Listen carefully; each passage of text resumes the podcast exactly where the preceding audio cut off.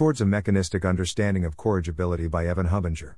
Welcome to the Nonlinear Library, where we use text-to-speech software to convert the best writing from the rationalist and EA communities into audio. This is Towards a Mechanistic Understanding of Corrigibility, published by Evan Hubinger on the AI Alignment Forum. Acceptability. To be able to use something like relaxed adversarial training to verify a model, a necessary condition is having a good notion of acceptability. Paul Christiano describes the following two desiderata for any notion of acceptability. As long as the model always behaves acceptably, and achieves a high reward on average, we can be happy. Requiring a model to always behave acceptably wouldn't make a hard problem too much harder. While these are good conditions that any notion of acceptability must satisfy, there may be many different possible acceptability predicates that meet both of these conditions. How do we distinguish between them? Two additional major conditions that I use for evaluating different acceptability criteria are as follows. It must be not that hard for an amplified overseer to verify that a model is acceptable. It must be not that hard to find such an acceptable model during training. These conditions are different than Paul's second condition in that they are statements about the ease of training an acceptable model rather than the ease of choosing an acceptable action. If you want to be able to do some form of informed oversight to produce an acceptable model, however, these are some of the most important conditions to pay attention to. Thus, I generally think about choosing an acceptability condition as trying to answer the question, what is the easiest to train and verify property such that all models that satisfy that property 1, and achieve high average reward, are safe? Act-based corrigibility. One possible candidate property that Paul has proposed is act-based corrigibility, wherein an agent respects our short-term preferences, including those over how the agent itself should be modified. Not only is such an agent corrigible, Paul argues, but it will also want to make itself more corrigible, since having it be more corrigible is a component of our short-term preferences. Paul calls this the broad basin of corrigibility. While such act-based corrigibility would definitely be a nice property to have, it's unclear how exactly an amplified overseer could go about verifying such a property. In particular, if we want to verify such a property, we need a mechanistic understanding of act-based corrigibility rather than a behavioral one, since behavioral properties can only be verified by testing every input, whereas mechanistic properties can be verified just by inspecting the model. One possible mechanistic understanding of corrigibility is corrigible alignment as described in Risks from Learned Optimization, which is defined as the situation in which the base objective is incorporated into the MESA optimizer's epistemic model and the MESA optimizer's objective is modified to point to that information. While this gives us a starting point for understanding what a corrigible model might actually look like, there are still a bunch of missing pieces that have to be filled in. Furthermore, this notion of corrigibility looks more like instrumental corrigibility rather than act-based corrigibility, which as Paul notes is significantly less likely to be robust. Mechanistically, we can think of this lack of robustness as coming from the fact that pointing to the base objective is a pretty unstable operation. If you point even a little bit incorrectly, you'll end up with some sort of corrigible pseudo-alignment rather than corrigible robust alignment. We can make this model more act-based, and at least somewhat mitigate this robustness problem, however, if we imagine pointing to only the human's short-term preferences. The hope for this sort of a setup is that, as long as the initial pointer is good enough, there will be pressure for the MESA optimizer to make its pointer better in the way in which its current understanding of short-term human preferences recommends, which is exactly Paul's broad basin of corrigibility argument. This requires it to be not that hard, however, to find a model with a notion of the human's short-term preferences as opposed to their long-term preferences that is also willing to correct that notion based on feedback. In particular, it needs to be the case that it is not that hard to find an agent which will correct mistakes in its own prior over what the human's short-term preferences are. From a naive Bayesian perspective, this seems unlikely as it seems strange for an agent to be incentivized to change its own prior. However, this is actually a very natural state for an agent to be in. If I trust your beliefs about X more than I trust my own, then that means I would endorse a modification of my prior to match yours.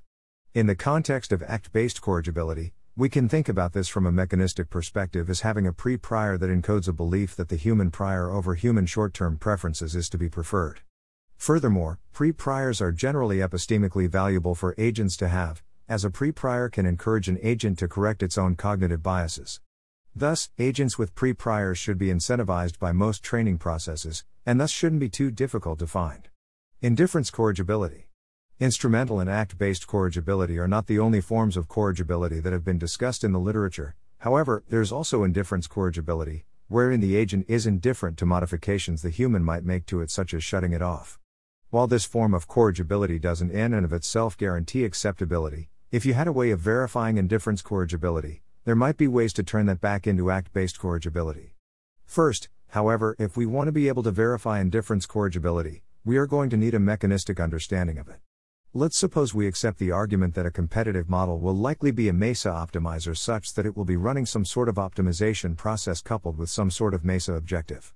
Furthermore, let's suppose that its optimization process is computed over some sort of world model, which I think is a reasonable assumption for any competitive MESA optimizer that wants to be able to take actions in the world. In such a case, we can think of indifference corrigibility as a form of stop gradient in the MESA optimizer's world model which its optimization process doesn't optimize through, too, which is a highly mechanistic property that we might expect an amplified overseer to be able to verify. Again, however, we need agents with stop gradients to form a natural enough class such that they are not that hard to find. While it might naively seem as if agents with stop gradients would be very rare, in fact the exact opposite might be the case.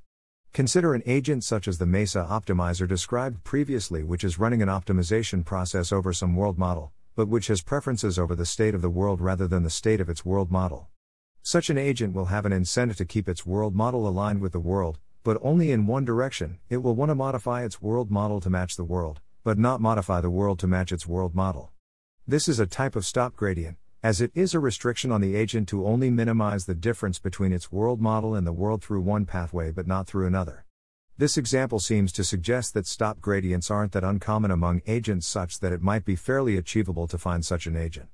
Even if we can train and verify indifference corrigibility, however, one of the big remaining problems with such an approach is that an indifference corrigible MESA optimizer might do search in such a way that it finds a policy which is not itself indifference corrigible. We can think about this problem as arising from the fact that indifference corrigibility doesn't tile, though I more often think of this problem as the problem of forwarding the guarantee, wherein even if we know how to do safe search on the outside, we have to make sure that any search inside of our model is similarly safe as well.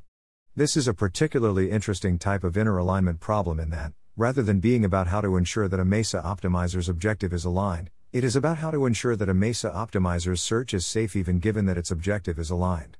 However, it seems plausible that this sort of problem could be resolved by ensuring that the model has a meta-preference towards any policies it produces also respecting the same stop gradient. In particular, the overseer could verify that any search over policies done by the model enforce the constraint that every policy have such a stop gradient. Even once we can verify that our model is indifference corrigible and that it will forward that guarantee to any other search it might perform, however, there is still the question of how we might be able to use such a mechanism to produce a safe system. One way in which indifference corrigibility could be used to produce safety is to enforce that our model behave myopically. We can think of a myopic agent as one that only considers how best to answer the single question that you give to it rather than considering any sort of long-term consequences, which can be implemented as a stop gradient preventing any optimization outside of that domain. While myopia on its own is still insufficient to guarantee acceptability, it seems like it would at least prevent deceptive alignment, as one of the conditions for deceptive alignment is that the MESA optimizer must have something to gain from cooperating now and then defecting later, which is not true for a myopic agent.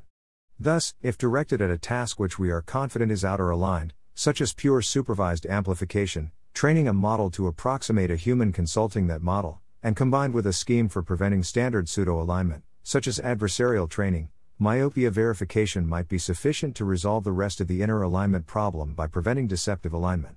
Conclusion: if we want to be able to do relaxed adversarial training to produce safe AI systems, we are going to need a notion of acceptability which is not that hard to train and verify. Corrigibility seems to be one of the most promising candidates for such an acceptability condition, but for that to work we need a mechanistic understanding of exactly what sort of corrigibility we're shooting for and how it will ensure safety.